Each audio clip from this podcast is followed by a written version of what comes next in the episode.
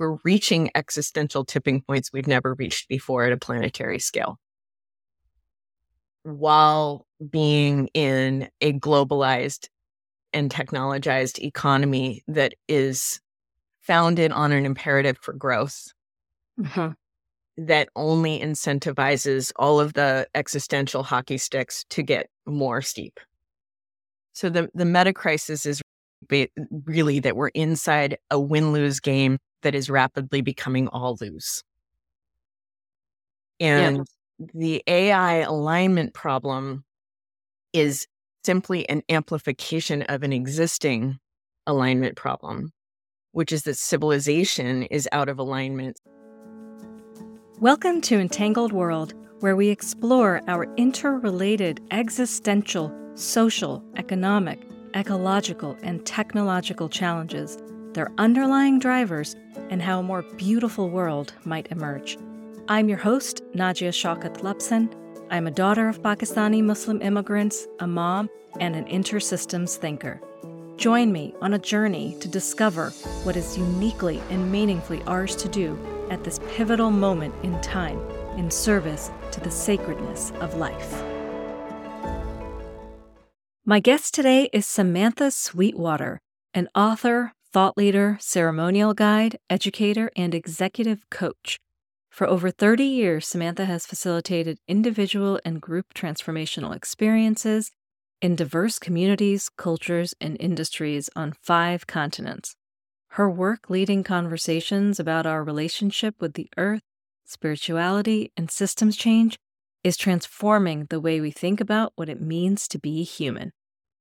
Samantha highlights that separation from the earth that we are nested inside of has been our human predicament, and that the next stage of evolution looks like a conscious reunion that organizes towards a purpose to co harmonize and create abundance for all beings within the biosphere.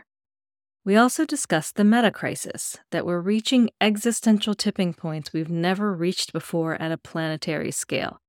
Samantha envisions a world 300 years from now where we've managed to co orchestrate through climate catastrophe, through the migration of billions of people, through massive cycles of famine and disease, a more regenerative way to live in harmony with all of life. This was such an uplifting episode. I hope you enjoyed the episode. If you do, please subscribe or follow on your favorite podcast app, or subscribe to the Entangled World Pod YouTube channel. Hi, Samantha. It's so nice to be here with you and to talk with you and connect with you again today. Thank you so much for coming on the podcast. You're welcome. It's great to be here. Well, just to begin, I'm wondering if you might share how you might introduce yourself. That's always my hardest question. My name is Samantha Sweetwater. I am a lifelong facilitator and guide of leadership, soul embodiment, and healing. I've been I've been a fairly out of the box creature for my entire life. I was groomed to be a doctor, lawyer, Supreme Court justice, and I decided that uh, dance and embodiment was actually a more interesting path to becoming a fully integrated human being and also to developing cultures. And from the age of 13 started locking myself in a wrestling room and making dances about war and peace and love and spiritual states beyond name or form and started inviting other people to join me in that in- inquiry and 45 years later plus that has taken me on a journey of of community leadership development soul retrieval you could say or soul embodiment which i think of as what it is to truly embody the uniqueness that we are mm-hmm. we could talk about that a little more it's a very mm-hmm. different definition than a lot of people are putting forward around soul right now which i think poses a lot of exquisite opportunities for refinement in how we understand what we are as in consciousness and what we understand we are in embodiment. So, yeah, I'm what I do now is I'm an executive coach and consultant and ceremonial guide.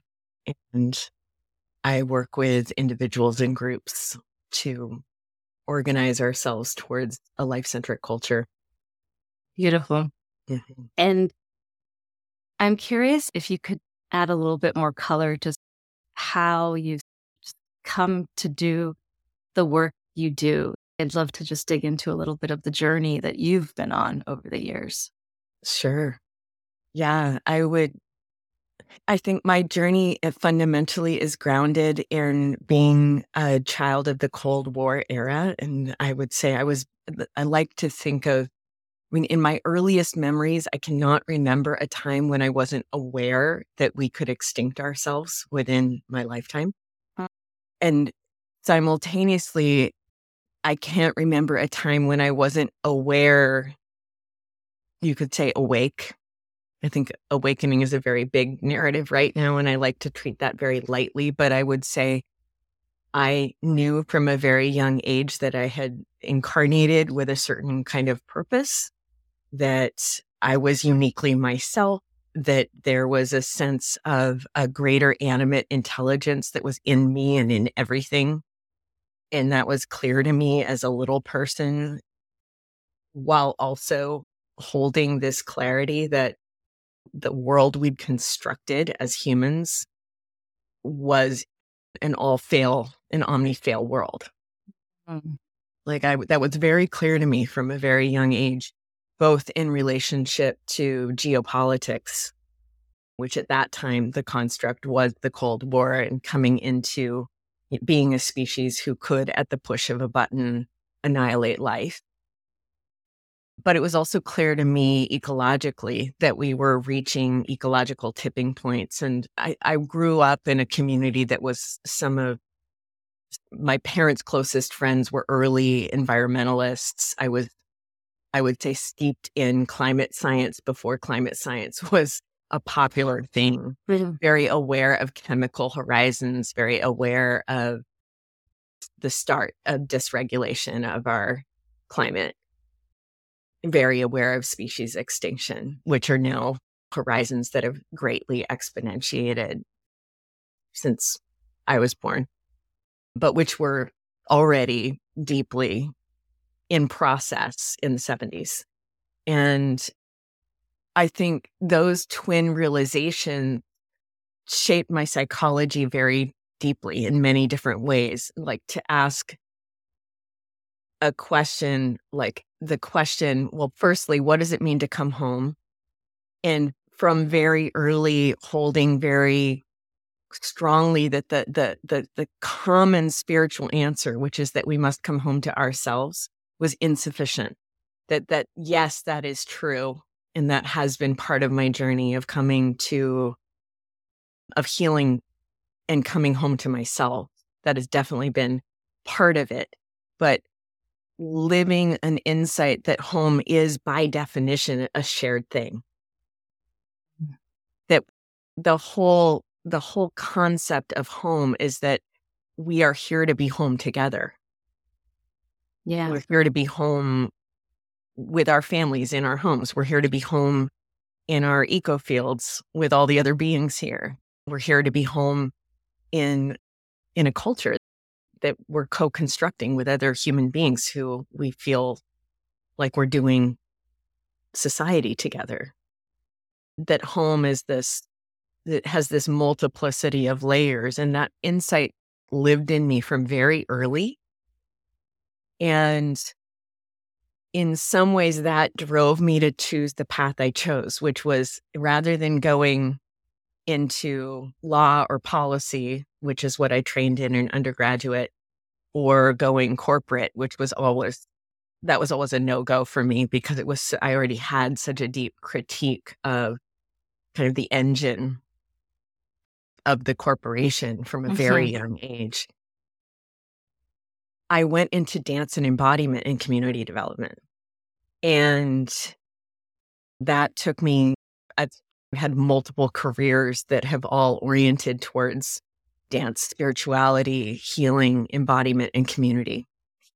And unpacking that as a life story is complicated because there's been many different iterations of that, both of businesses, of art and culture initiatives, of founding things that have become the Australian contact improv convergence or and also things that co-creating things that have failed because they've been audacious experiments in how can we create a better world.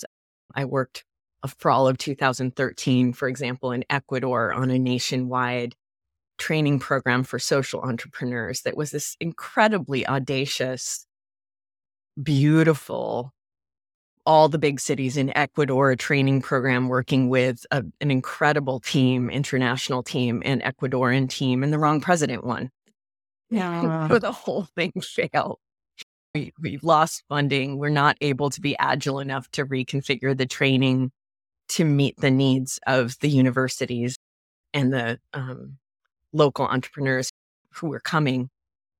But that's an example of just the many iterations of what we get to do when we step into when we step out of the box and we say like how do how can i construct a toolbox and offer my gifts and my tool to be genuinely useful to an emergent process yeah i love that because i think it it, it sounds like you've approached life in somewhat of an experimental kind of way. Let's try this and see how this feels, and try this and see what works here. And so often, especially in our sort of Western industrialized culture, we get trained into this linear climb the ladder, climb the upwards linear path, and do the next thing, and then do the next thing that's supposed to come after that. And I think it's always nice to hear more stories of people who are not doing that because it gives you hope that is actually possible and, and there is a yeah, different way to live. Say,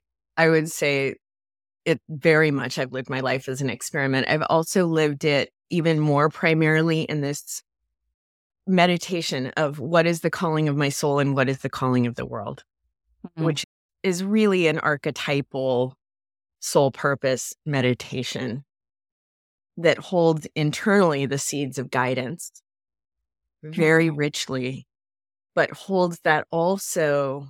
So that's the sovereign part, that's the self listening part, but holds that also in this dialogic dance with what is in greatest service, what is the calling of the world, what is the highest expression of my unique gifts and competencies and my vision in relationship to the greater good.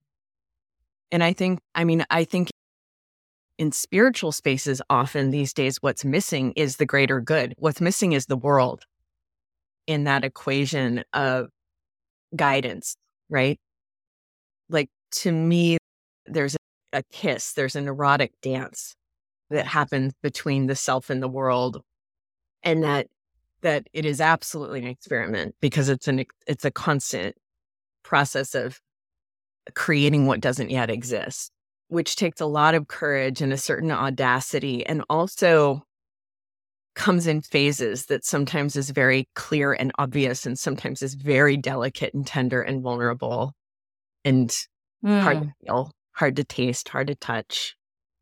But that that archetypal dance, which Jung identified, which Bill Plotkin talks about a lot in all of his writing in Nature and the Human Soul, and is that's the dance.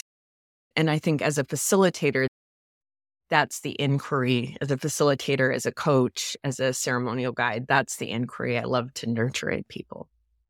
Do you think that there are certain people who are born or predispossessed with, with that sort of ability to hear those messages from the universe? Or is it something, and maybe it's both, but is it something that you can cultivate? Like, how can more and more people start to really get out of the thinking brain and tune in to what they're here to uniquely and meaningfully do in this world? I think we are all born. We can zoom out a little bit. I think everyone has a place in what I call the soul ecology. I think one of the big culture plays that I'm interested in playing is recreating, restoring, building building a global culture where everyone is welcomed at birth and invited to uh, entrain with and attune with who we're here to be, what really called us. So, on one level, I think that ability is innate, but it has been de- denatured in most people. Yeah. So, it's a radical reclamation. But then, in addition to that, I think all souls are oriented differently in terms of how much we are um, edge pushers or way showers or first responders. And not everyone has that proclivity. I think some of the things that have been very well mapped in terms of social science of there's different tendencies in terms of people being the 0.01% first first driver the next level of respondent. This is mapped in marketing language, it's mapped in political languages. There's a couple different maps, but they're fairly similar maps. That there's mm-hmm. that there is something there's a tendency there that is also in us as a spectrum of proclivities as a species of people who are naturally first responders, naturally first creators, and people who are much more comfortable being part of an organization or doing things according to a much more defined set of rules. And I don't think that's a problem to hold those two maps over each other and get curious like, what is the natural expression that actually feels really good to a given person? Is I think we could come up with a more organic map that's more mm. liberating to the creativity, the creative spirit. Yeah, that's beautiful. Yeah. I know that you're working on a book. Do you want to talk about that a little bit? And do you have sure. any? Yeah. Sure. Yeah. The book is called True Human Reimagining Ourselves at the End of Our World. It's a narrative about systems change uh, from the inside out, you could say. I love it. Who might we get to be in a world, in a soul centric world, in a world where each of us is more fully expressed as the true imprint of our soul as co-creators with the life principle itself. And which which is universal. There's a narrative in the book. One of the chapters is called universal operating instructions which is a recapitulation of a, a very uh, i don't want to say universal but generally present indigenous narrative that we have what in indigenous terms is called original instruction that we've been we have instructions. They and in some of the stories those instructions were given from the stars. Yeah. In in some of those stories they're co-emergent with the landscape and the intelligence of the land and of the other beings we share this earth with both animal beings and plant beings and weather beings, and they're co emergent in the listening and, and narrative. And I don't want to project this as a pan Aboriginal narrative, eh, but it's it, the it's called law, and mm. law emerges through shared communal process. It can't emerge through one person, mm-hmm. where it emerges through shared process over time in relationship to the land. So part of the true human narrative is how are we reattuning? Attunement is one of the primary practices to the world we occupy in a place that is organized towards a universal human purpose to harmonize the Earth Project. The way I talk about it is there's the human project, which is nested inside the Earth Project and the the stage of separation that we've navigated has mm-hmm. been a self-defined process of increasing differentiation and separation from the earth that we are nested inside of. And the next stage looked like a, a, a reunion a conscious reunion that organizes towards a purpose to co-harmonize and create abundance for all beings within the biosphere that we occupy.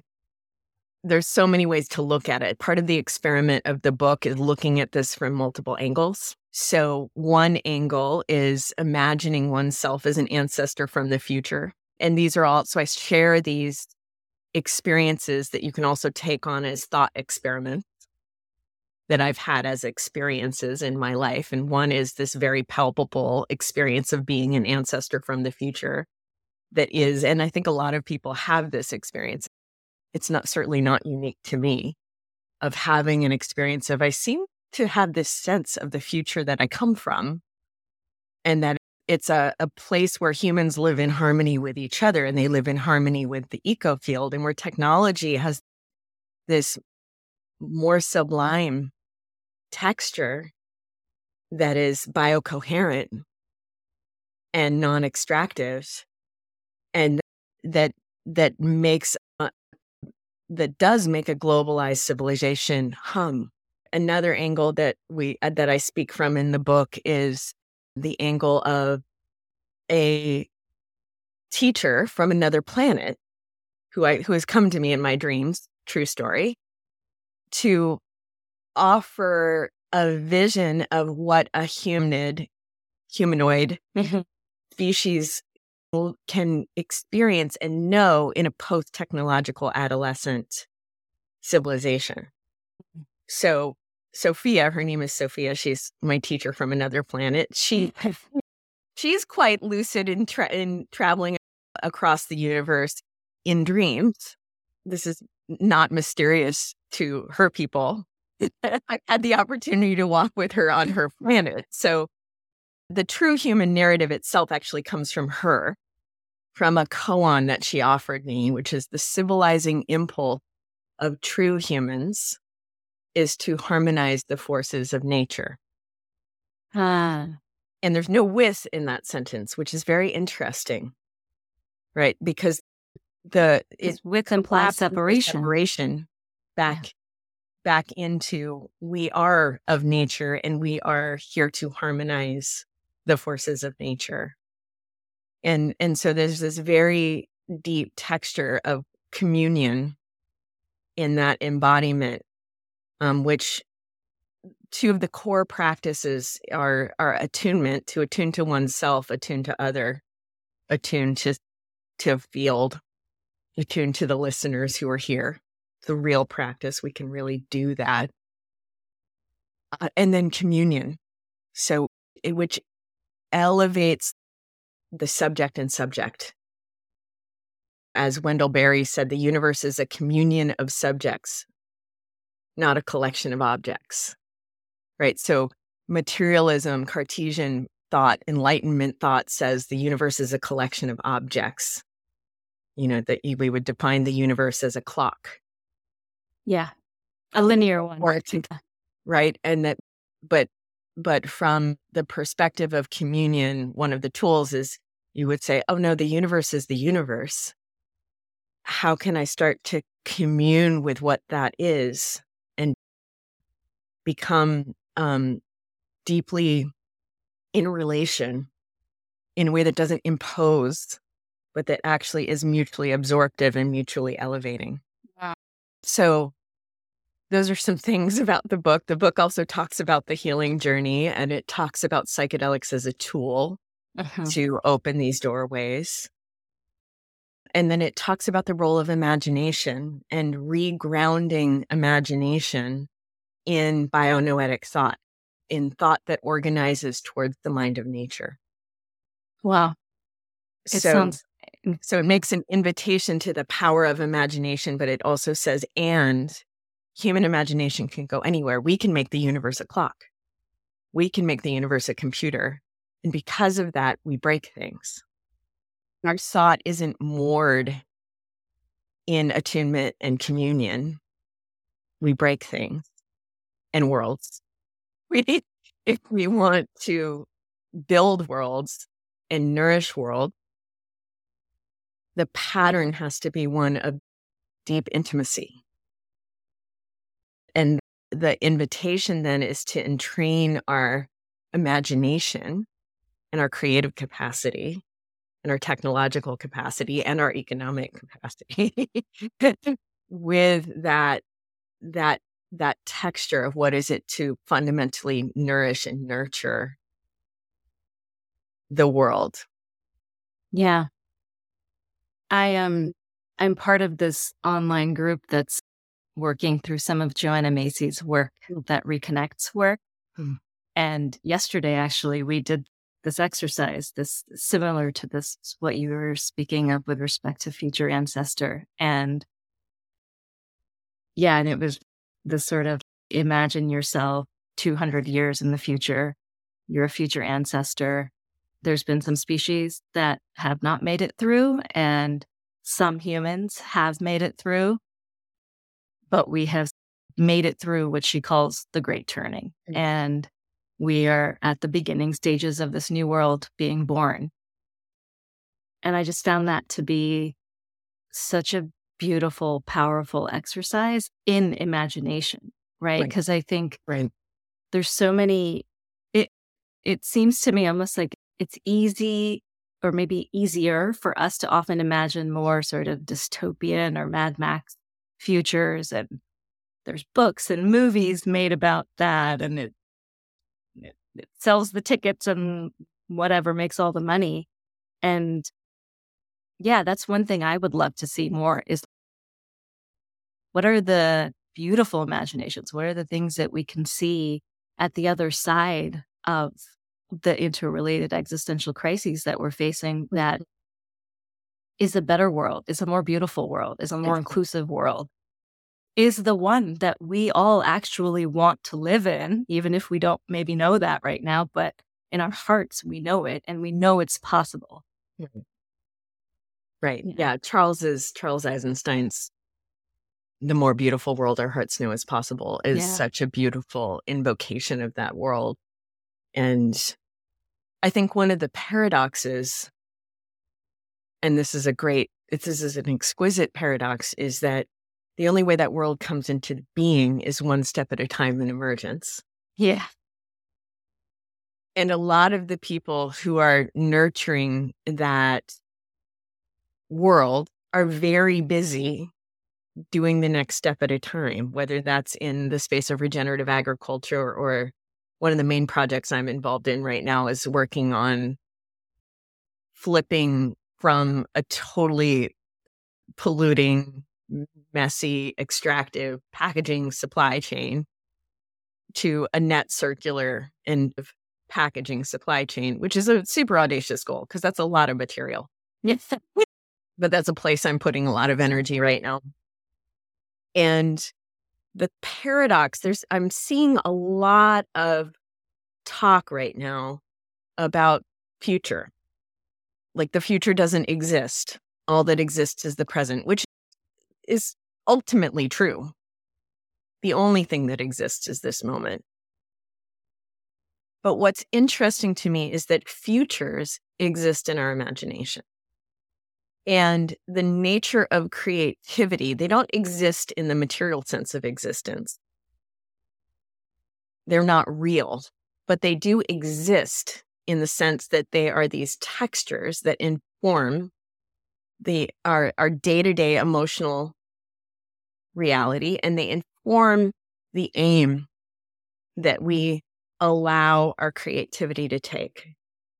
there's kind of a mystery of it's a time wizard kind of mystery that if if you can actually put a coordinate out in the future you can have it draw you to it so there's immense value to fleshing out a 300 year in the future vision where the old growth is restoring itself and the watersheds are restoring itself and species are returning to the 50% earth that we have managed to co orchestrate even through climate catastrophe, even through the migration of billions of people, even through massive cycles of famine and disease, we've managed to claim back the jungles for the, mm. the baboons and the gorillas, and that we've learned how to communicate with these species who were always serving purposes of ecologies of attention and consciousness that we didn't even understand. Yeah. We thought we were the top of the pyramid, but we had no idea how rich the web was of communication that we were actually blocking. That's part of my vision of a future where there's also a, a much deeper sense of the interspecies dance that's going on, that the depth of consciousness that is exchanging itself through the Gaiaverse, the song of the earth in any given moment, and that we become radically students of that in ways that also transcend and include our indigenous ancestors because we've done that in now in harmonics with technology mm. that holds that and hums with that. One of the stories in the book, Iboga said to me in my first series of Iboga journeys, there's a couple stories from that journey in the book. But one of the things Iboga said to me, it, said, in no uncertain terms, technology is a soul sucking exoskeleton on the life force of the planet. Which is oh. oh does Iboga know about social media? The entire actually, there's a longer story there, but the ancestors had broken my phone, broken my computer. They had taken me on a diet from all social media and all technological interactions before that ceremony and leading into it they my phone broke in the middle of the ceremony it turned on started playing Bwiti music and then broke. Wow. There was a lot going on in that series. the medicine spent the first half of the first journey defragging my frontal lobe from electron, what it perceived as electron poisoning from screens. Wow. One day, Samantha, I'm going to do a psychedelic journey with you. One day. I, I welcome that the question, one of the questions in the book, and that I think we all need to ask, that is, of course, writ very large right now with a- the AI alignment problem, is a way to ask that question is how could technology become a soul nourishing exoskeleton in, in ennobling the life force of the planet? Yeah. Like that's biophilic or bionoetic technology in its deepest sense is how can we engage our technolo- our increasing technological capacity and continue to evolve it to be life and soul nurturing and affirming. Yeah, and that reminds me of an article that you wrote I think a few months ago on Medium called Gaia Dharma: How Indigenous Wisdom Can Help Us Move Beyond Technological Adolescence and Orient Towards Planetary Flourishing. Mm-hmm. which I thought was brilliant. And it's certainly been on my mind with everything that's been in the news lately about AI. And I've been thinking a lot about it from the perspective of being a mother of a five year old and mm-hmm. really worried about the world he's going to grow up into.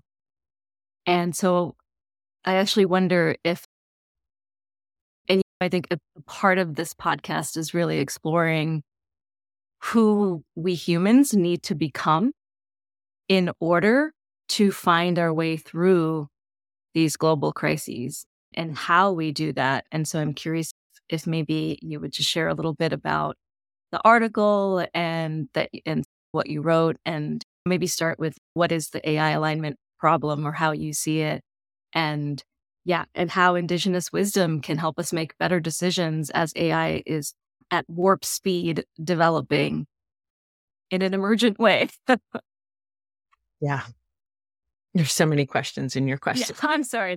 That was a loaded question. You can pick it apart. we can start from what is the meta crisis? Yeah, let's do that.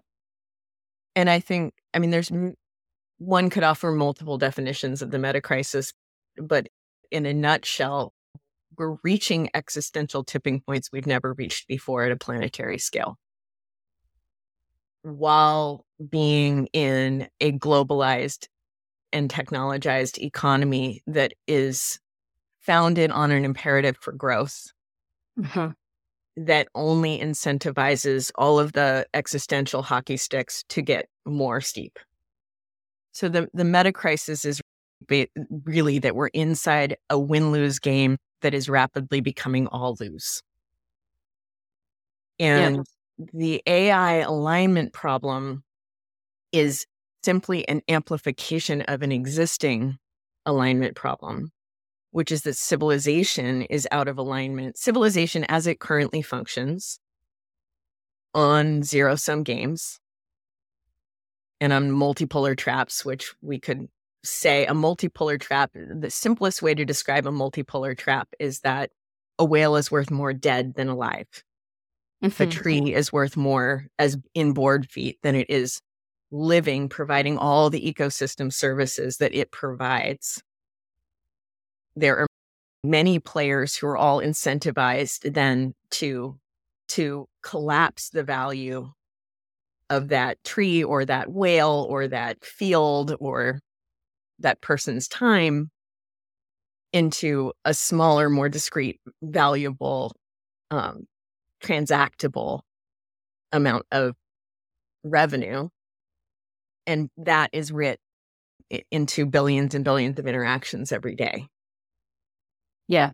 So, and if one person doesn't engage in that behavior, the other person is going to at a larger scale. And so you get caught in this well, who's going to do it first? And if I'm trying to benefit myself, then I'm incentivized to do it first. And unless we can collectively not to all, unless we can collectively all decide not to do the thing, right. somebody's going to do the thing. Yeah. Right. Unless we can collectively bind it, someone's going to do it because you lose if you don't. Exactly. So the AI alignment problem is just an amplification of the misalignment that we already have between each other and nature relative to our economy. And then there's other layers to the AI alignment problem, which is basically easily expressed in terms of the paperclip maximizer narrative that AI is oriented towards very narrow goals. It's actually almost impossible. No one has yet figured out the best of the best minds have not yet figured out how to orient the goal setting of AI towards a life considerate, omni considerate, life affirming goal set that would function like evolution. Because AI always works on refined goals. So no matter what you do, it will focus on that goal. And the kind of paperclip maximizer story is that once you give it, uh, if, if the goal was to create paperclips, the AI will eventually convert everything into paperclips. Yeah. Yeah. But when you look at that in terms of the AI having a goal to perpetuate itself,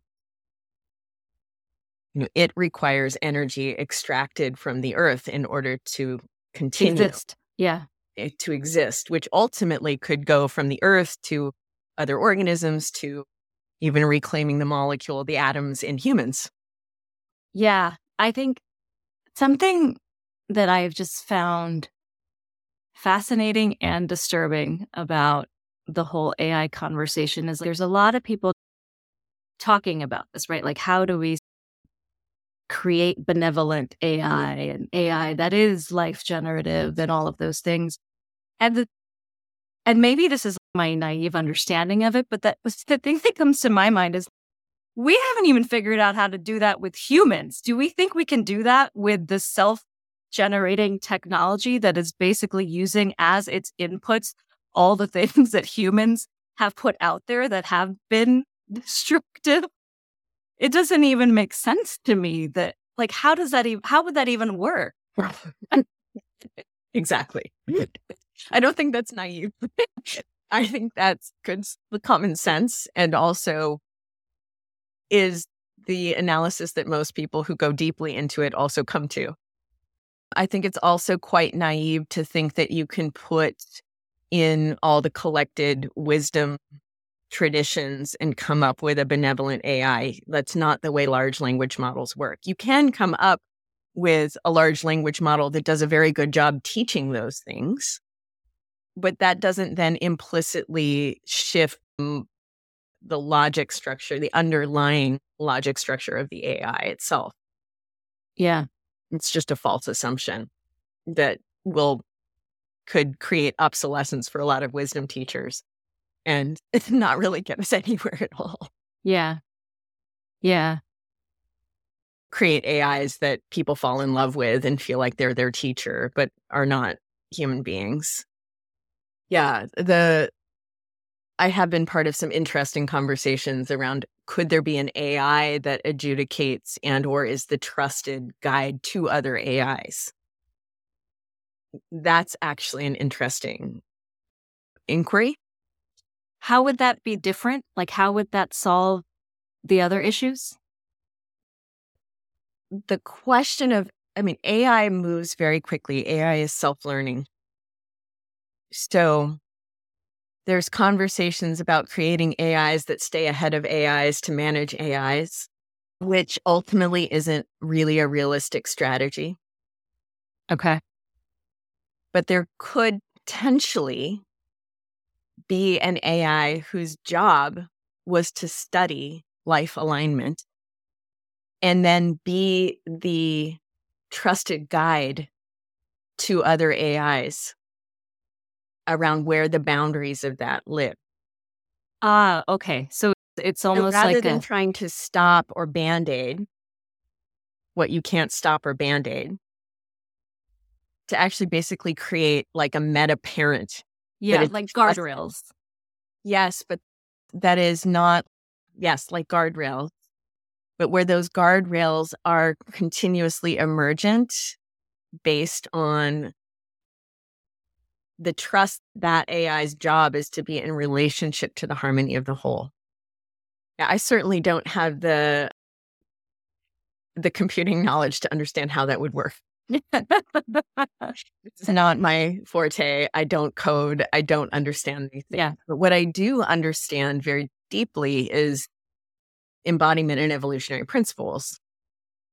And that's why I've been in that conversation yeah, I don't think we're going to solve that on that this podcast right now.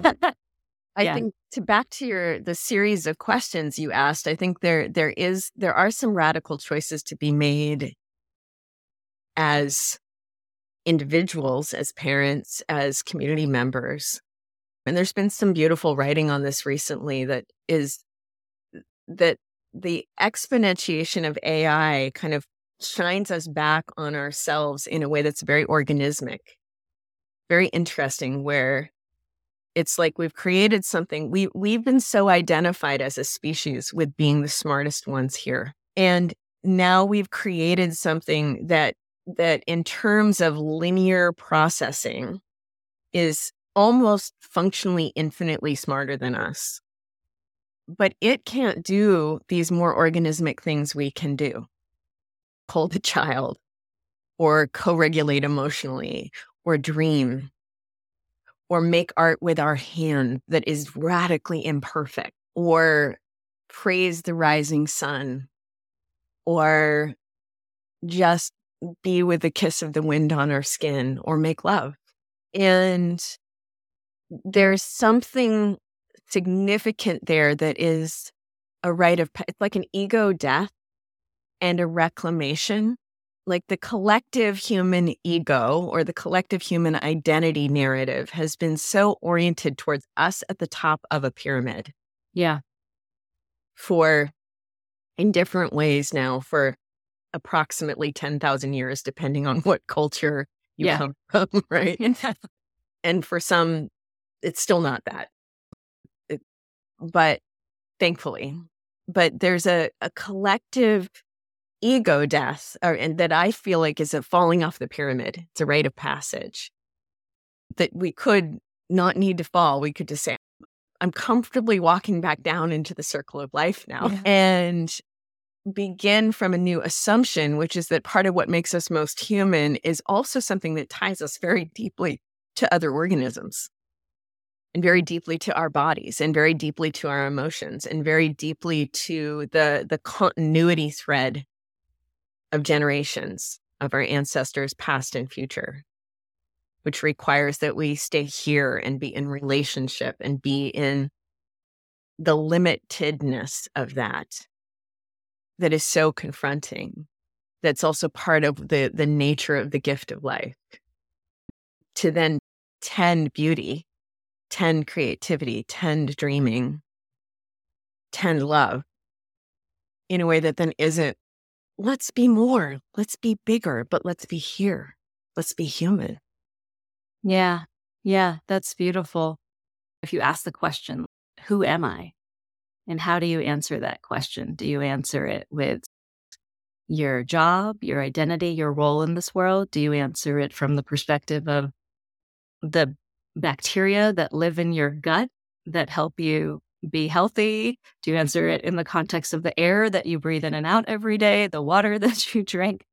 And yeah, I think, I mean, even that question, I think, is like a, a just meditating on that question elicits a level of connection that mm-hmm. I think we often don't think about in the context of how you answer that question. Mm. Yeah. It's one of the reasons I actually I like to start my podcast interviews with just asking like how might you introduce yourself and I'm always curious to hear what do people say? And there's like the ways in which we've been trained to answer that question, which is like hit the bullet points, be concise and clear. What's your role? What's your brand? What's your whatever? And it's always nice when people like take their time with that question a bit. Yeah. So I wonder, I wonder if we could get back to talking a little bit about the meta crisis, because one of the things I wanted to explore with you in particular is that most of the folks who are considered thought leaders in the space of talking about the meta crisis um, are often white, are often male. And so I guess first question would just be why do you think that is? I mean, I think it's a bias of Western culture. It's a bias of kinds of brains. Mm-hmm. There is a predominance of very, not just white and male, but also sometimes often on the Nick Bostrom's of the world, the Forrest Landry's of the world, the Daniel Schmachtenbergers of the world. I wouldn't say that about Daniel exactly, but this was a term that David Fuller came up with in Rebel Wisdom. It was the galaxy brains. Mm, yeah. Are also, they're people in general who are in a unique spectrum of intelligence. There's an interesting kind of neurodivergence dimension to that conversation that I think is worth naming tenderly, like with appreciation that there's a spectrum of humans who had that capacity of whatever gender or color, but that that's where in the the ways in which we're bending our bending our, ourselves, evolving ourselves, that kind of human has emerged predominantly in those kinds of bodies and those kinds of contexts. And I hold that with actually an immense amount of appreciation for the role that some certain individuals and and uh, communities are playing in the conversation and in the ability to navigate the kind of thinking that is happening in those spaces. Like I said earlier, I can't code. I, I cannot wrap my head around that. I've spent most of my life working on deep body sensing. My brain works very differently. So there's that, which is seems to me structural and if we can embrace that structurally, then we can say, ah, and what complements that critically? What critically complements that in terms of fleshing out the psycho emotional experience of living in the meta crisis, in terms of fleshing out the psycho emotional journey of living in the meta crisis, which I think takes us beyond the hero's journey mm-hmm. into the heroine's journey and into the kinship journey. I would I would love to have that conversation with Joseph Campbell if he were alive. like, I, I do this in my head. I'm like, so so Joseph Campbell, Dr. Campbell, what what do you have to say about this? And and in my brushings of conscious of contact with his ancestral self, he's oh yes, this is I didn't mean for this to be in that way. I think he was a very embodied human being and fairly humble about the feminine's role in consciousness.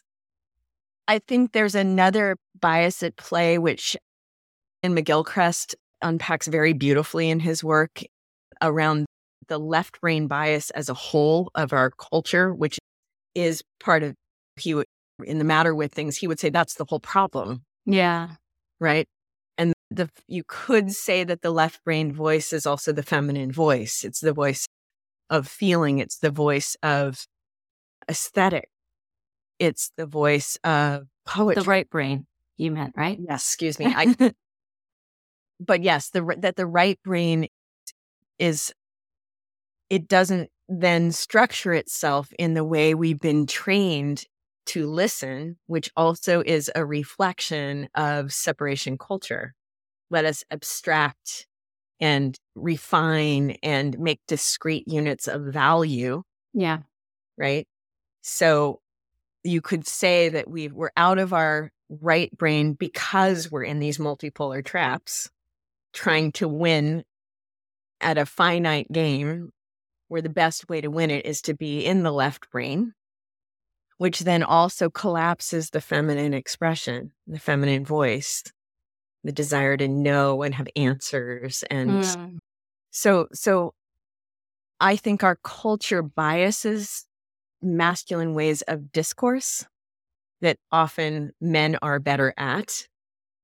And so there's layers there where often women are better at more feminine ways of discourse. And the women who often are popular speakers are better at more masculine ways of discourse. Mm. Because collectively, we've been trained on the bias of listening to more left brain ways of describing things. Yeah. So you could say, as long as we're on the left brain train, we will not listen to the right brain, which then equates predominantly to not listening to women. But you could say, you could also say it's listening less to the feminine and more to the masculine. So the way that plays out in bodies and people and thought leaders is an interesting balance. It's very helpful to hold those two maps simultaneously because yeah. they, they they have strong correlations that aren't perfect correlations, but when you start to see through the eyes of left brain dominant culture, you can see why we value certain voices above others. Uh, you can also see that a lot of the problems that we're dealing with in the meta crisis are problems that ask for very detailed maps to find our way through. Many of these men are very good at offering detailed maps. I don't have a total solution for that. I've played in my life with collapsing maps often to see what more I can learn about the territory by living in it. I've definitely navigated cycles of some rage for the map creators. I see a ma- the majority of the people have these here's the system, here's the structure.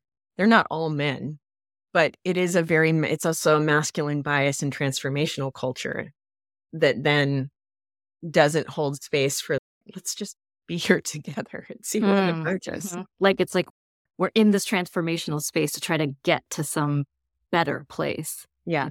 That kind of bias? Well, that there's a a game that gets played around who has the better comprehensive system.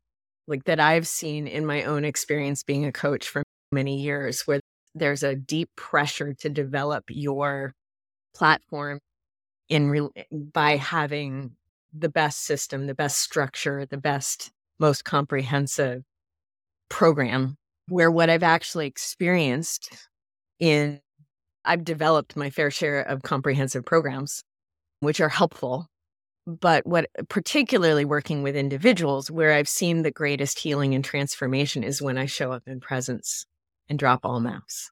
And I've seen that consistently.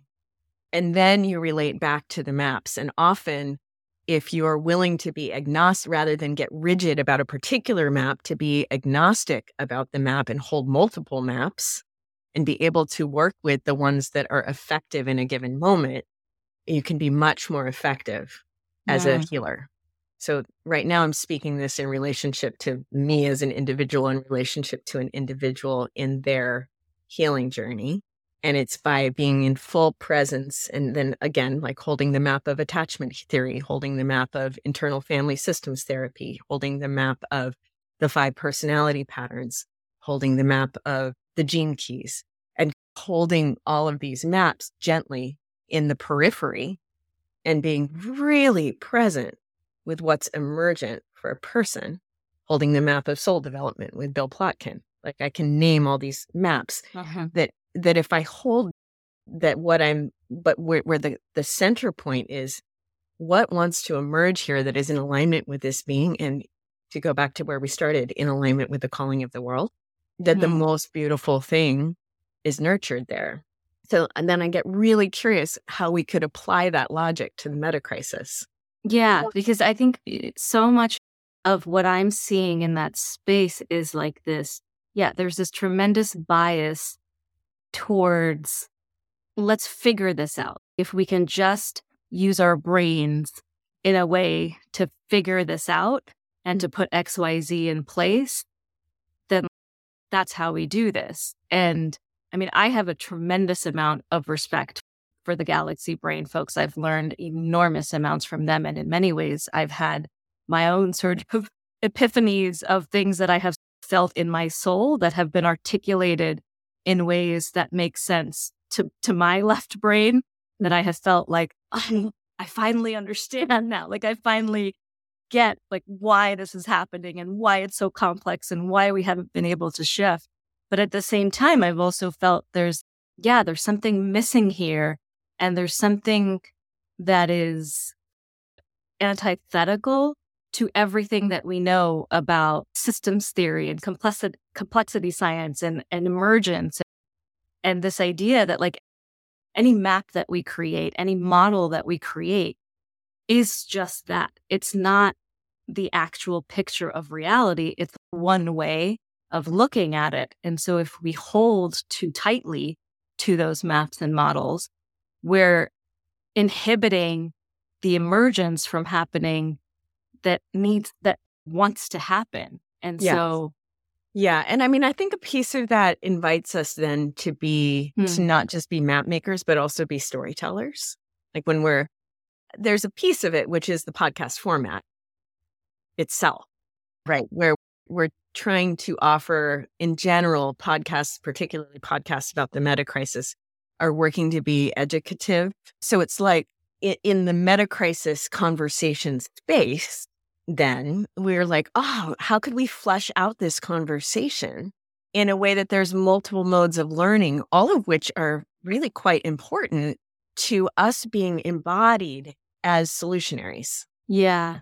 Right. So and I've seen that. I mean, the two people I'm thinking of who I've seen and heard and listened to is Nora Bateson and mm-hmm. drawing mm-hmm. out stories of her warm data and also just her life because of the way yeah. she lives so richly. And then also Kate Raworth, where doughnut economics is, and I would say additionally, Donnie Maclurcan, who mm.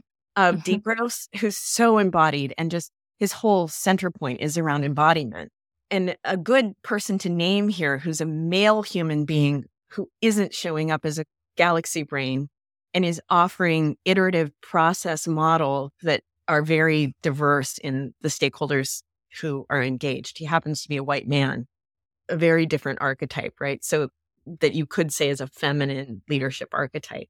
But where like Kate's work is like, how can we iteratively try this on? Then what can we learn about it? And what can how can we tell the story of this learning that's an emergent learning story? And so I, I think there's a huge space for that actually. And where and where there's a lot of zones of activity in terms of governance, in terms of Web 3.0, in terms of education models, in terms of disaster response, right? Mm-hmm. There's stories to be told there. There are stories of, and again, they're kinship journeys and heroine's journeys generally. And they're about how are we figuring out how to do this together? What are we learning?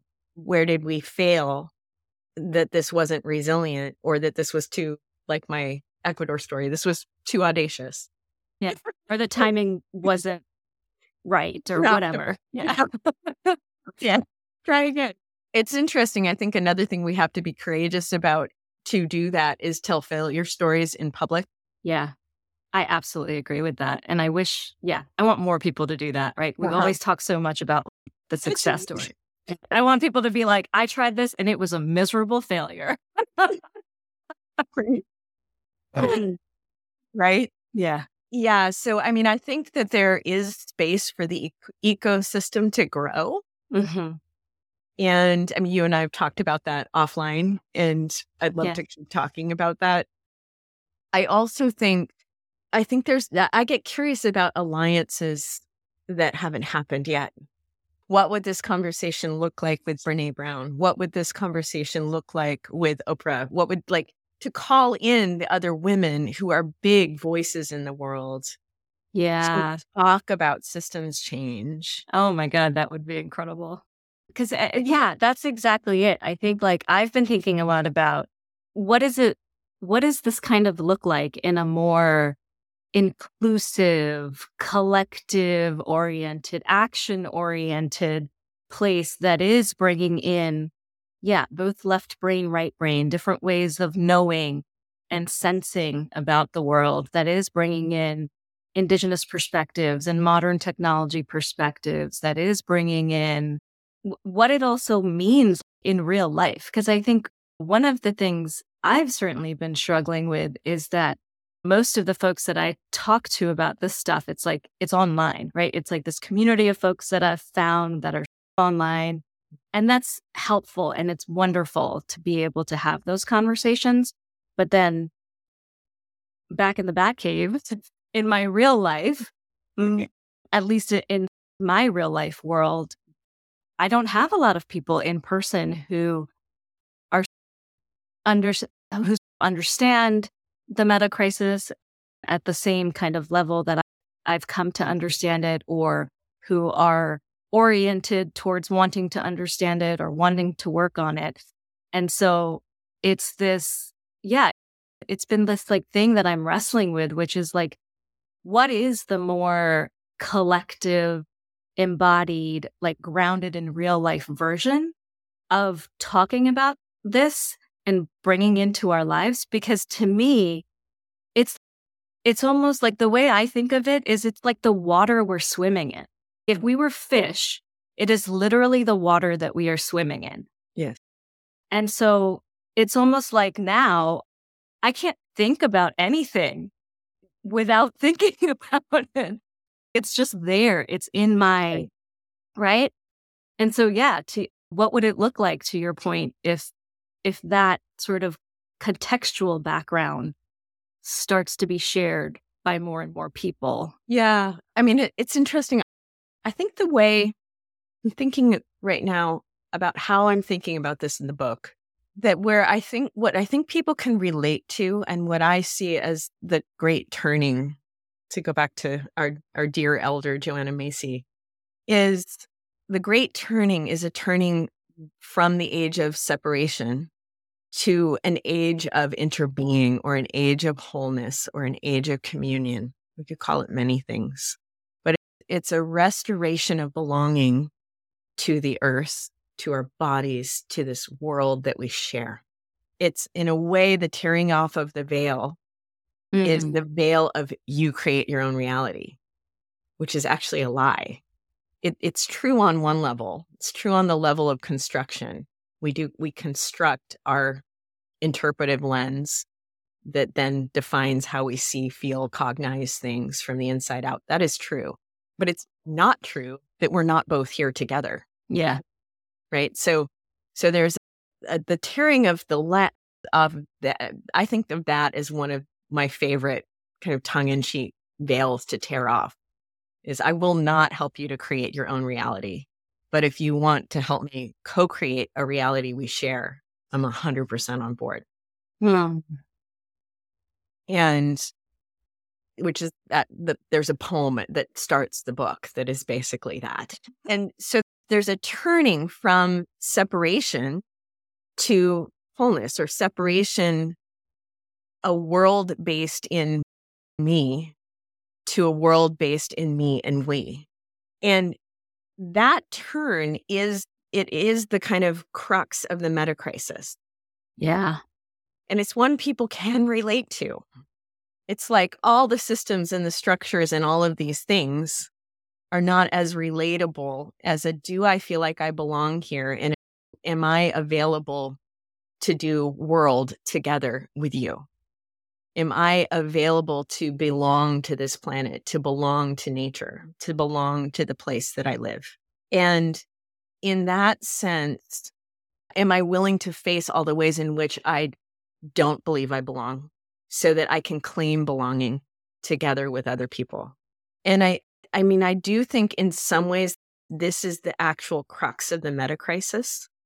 As long as we are people who are more out for ourselves than available to the reality that we share a world, we will continuously fail. Yeah. Yeah. There's one very simple turning that has to happen in some ways. It's a total turning from humans at the top of the pyramid to humans as part of the circle of life which also means humans as together with other humans willing to co construct a town, a city, a governance system where we can make decisions together, pathways for our children where their future lives and their future work is generative and beautiful. So that to me pulls the meta crisis down from a theoretical frame and from game theory which is a very important level, and says, well, what does it look like to actually play a win game? What is it? What is, how can we, one of the questions I've been asking is, what is the minimum viable initiation to being an infinite game player? I love because that that's question. shift, right? We're shifting from the finite game to the infinite game. There's another way to say the great turning. There's many ways to say it, right? It's shifting from separation to wholeness, shifting from all out for me to here to co here for we, a healthy I development and a healthy we development. Dan Siegel says it we, which is cheesy, but an interesting convention. It's that we're not saying just go from I to we, which yeah. is often articulated in some that's I've seen that articulated a lot in spiritual communities and it's actually too facile. Yeah. Because we have to go from self interested, selfish, self focused, all out for the win to I'm responsible for and care for my own well being, and I care for the well being of the whole, which is healthy identity development. Yeah. And that transition really is the work of the meta crisis. We can't be economic actors who make different kinds of decisions if we don't actually feel connected to a shared reality. Is that a shift we can make?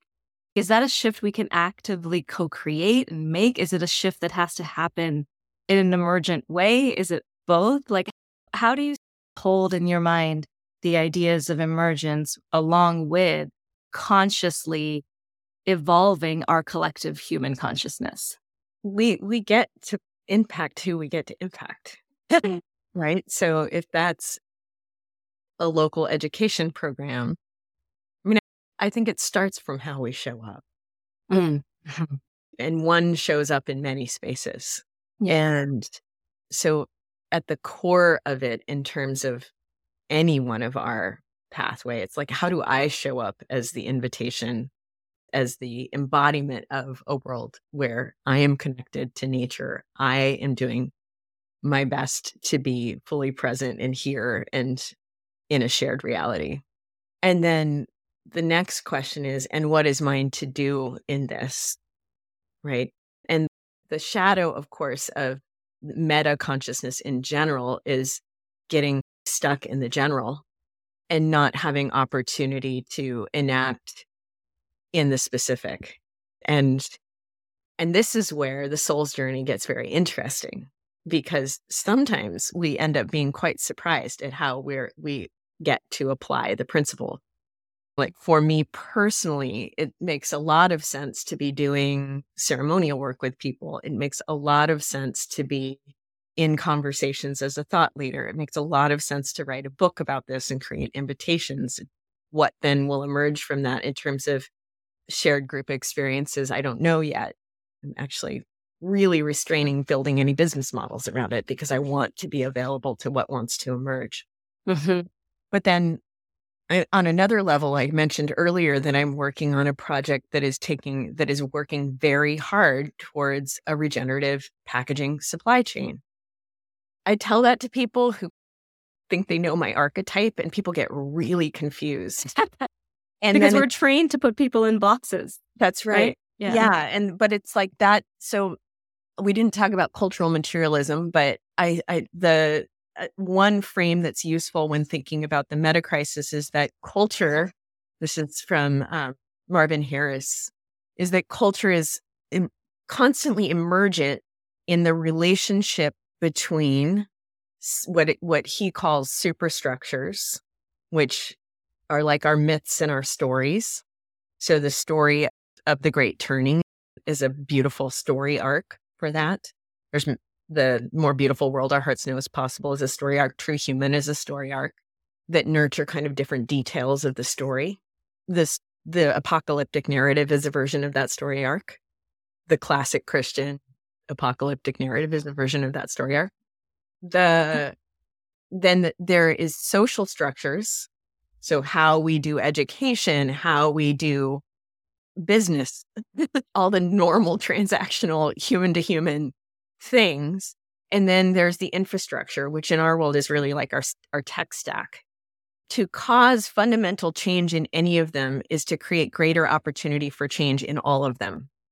Yeah, there's a lot of debate in the literature and the larger that cultural materialism has greatly influenced anthropology and many different conversations. So there's a great deal of conversation about it there's arguments that one one is the necessary change to create the other what seems to be more true is they all interact with each other and a play in any space like a play for a net regenerative circular packaging supply chain also illustrates a story that it's possible yeah right so i as a storyteller and a healer certainly i could work with an individual but why not work with an entire industry like a massive industry vertical yeah. Right. And look at how can, how could we evidence that our narrative of a true human, that true humans, a true human is a being who co orchestrates the forces of nature. If we were to create an entirely net regenerative packaging system, that's what that is. Superstructure meets infrastructure meets all the governance systems and structures and relational pathways that would need to be in place, including the economic ones, to have that val- those value flows actually be right. So, so if you actually are in the meta the meta crisis prayer, in the Great Turning prayer, and you get to say, "Huh."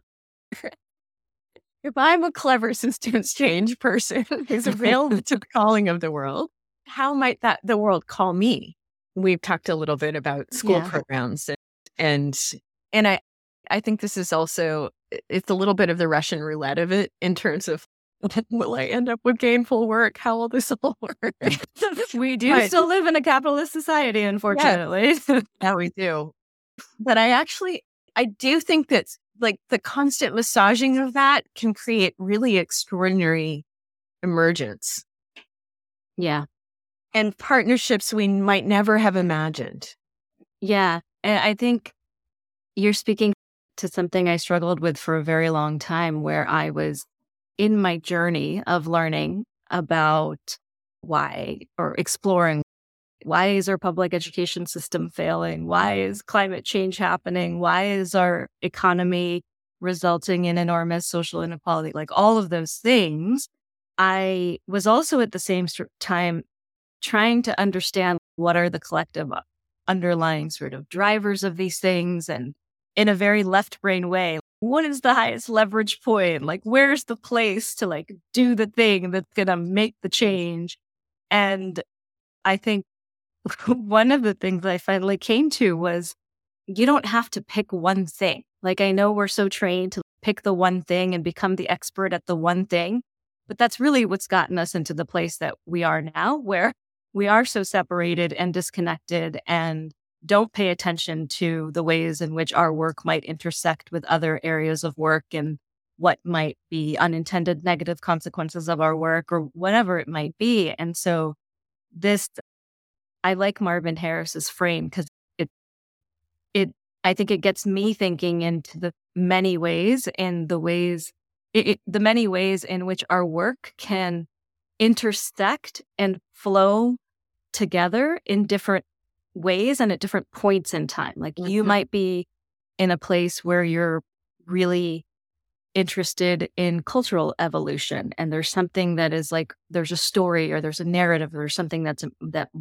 wants to emerge through you and that's beautiful or you might be in a place at a different time where you're like ah, i want to actually do something concrete and real in this world that i can physically see and maybe it's with a small community or whatever it is and that's beautiful and you don't have to pick one like those things can just move and shift and I think, yeah, the challenge is, yeah, how do you got to eat? And so if you figure out like that part of the equation, hmm, how do you do the work that you feel called to, keep an open space for whatever wants to emerge, engage in work that you don't know where it's going to go or what it's going to turn into, but just if there's a feeling, if there's a pull, just like go towards it and trust it's going to turn into something useful, or maybe not. Maybe the useful thing is going to be that you're supposed to fail in that moment and you're supposed to learn something from that enormous failure and then go on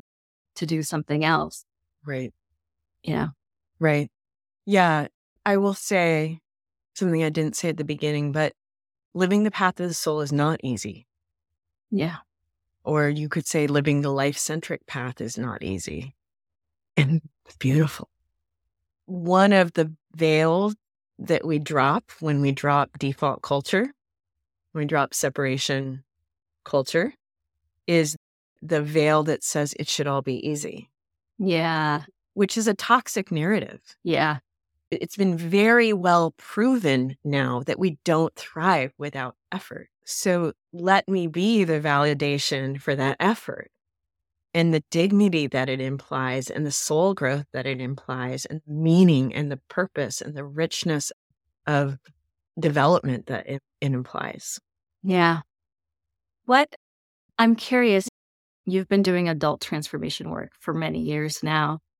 And I'm I'm curious what you might offer to parents of young children in this time who are wanting to orient their work towards the more beautiful world that wants to emerge, that are worried about their children and thinking about how to raise them to be able to get through the meta crisis and help contribute towards the building of the new world. Is there anything that you might offer to parents at this time? Some really basic things. Go camping. Just went camping a couple weekends ago in West. yeah. This sounds regressive in some ways, but I've been thinking about how there's a lot of things that are, you could feel like they're nostalgic, but we got them so right. Mm. Like singing around campfires and making sure that we learn how to go swimming and meet the frogs and depends on developmental developmentally on one's age. But that simultaneously with that, we get to teach kids how to build robots and do kinds of computation we didn't know how to do. I think, I mean, I think the most important thing is being willing to be a learner and that there, there is a huge pressure right now in the world. Also, a lot of it coming from parents on, on STEM. And while those skills are really important in the world that is emerging, I don't think, I, I still think, I think art continues to be incredibly important. If we go back to this right brain, left brain problem, I don't think people will be good problem solvers. They will not be agile if we don't nurture the right brain. So making, getting your kid into embodied things, karate, dance, sports, making sure that there's, there's also time to be bored. Yeah. And That's I know a big one. I think nowadays movement around that now of like structured bored time. um, I think that's really important. I think it's it's really important to nurture hand-eye coordination. Don't build towards the world where we're in pods and not using our bodies. Help your kid to stay in their bodies, stay in your body with them. They're really basic things, but they're really important. And I think they will make a very big difference for who thrives and who does not in the future. In some ways, too, it's a culture play by making that play. It's, I'm not going to build my kid towards the world, the techno dystopic world where we're all in pods. I also think nurturing your own expression is really important. You know, there's the aspect of what it is to be a parent, which is to be the person, make the kind of choices you would like your kid to be making. And that's not easy either. And sometimes that chunks down to decisions like relationship transition or work transition or I I did not get to have kids this life, so I haven't had to make those decisions myself. I've been part of them as a step parent. And I think living in integrity with oneself is one of the gifts, the greatest gifts we give our children. That that there is a that culturally is something that I think is evolving from I'll sacrifice everything for my kid. Yeah. So I actually need to offer my kid my integrity with myself. Yeah. I always I always say that my son is is the biggest, is the most important guru in my life. I mean, He's five now and he's been through so many challenges in his short little life and is just the most resilient, empathetic, curious, outdoorsy, like little person that you'll ever mm-hmm. meet. And I remember when he was about, I guess it was like he was about 18 months old. And he went through this period where, and I was home with him full time at the time. He had gone through several surgeries in a short period of time. And there was a period where he just wanted to walk outside for hours. Like we would walk for three hours every day. And this is like a little 18 month old. I'd have to be like dragging him home to like, like you need to eat something. and uh, everyone in the neighborhood was like, oh, there's the walker. They dubbed him the walker. And he just, he's always had just this immense curiosity about the world. And so at that time, he didn't want to just like, go play in the backyard. He wanted to walk, he wanted to explore, he wanted to see. And he kept wanting to see what's next, what's past this house, what's behind this tree, what's over here. And as he got older, then he would always ask me to lift him up on, on the shoulders so that he could see a different view of the house or the neighborhood, or he'd want to approach it from the side and see what it looks like from the right and then see what it looks like from the left. And just like paying attention to all these little things have taught me so much about how to be in this world and how, right? Because they're just like, they're just these emergent little beings that haven't, you know, that we haven't cultivated into being something else. And you just watch them and you try not you try to let them continue to be that for like as long as possible.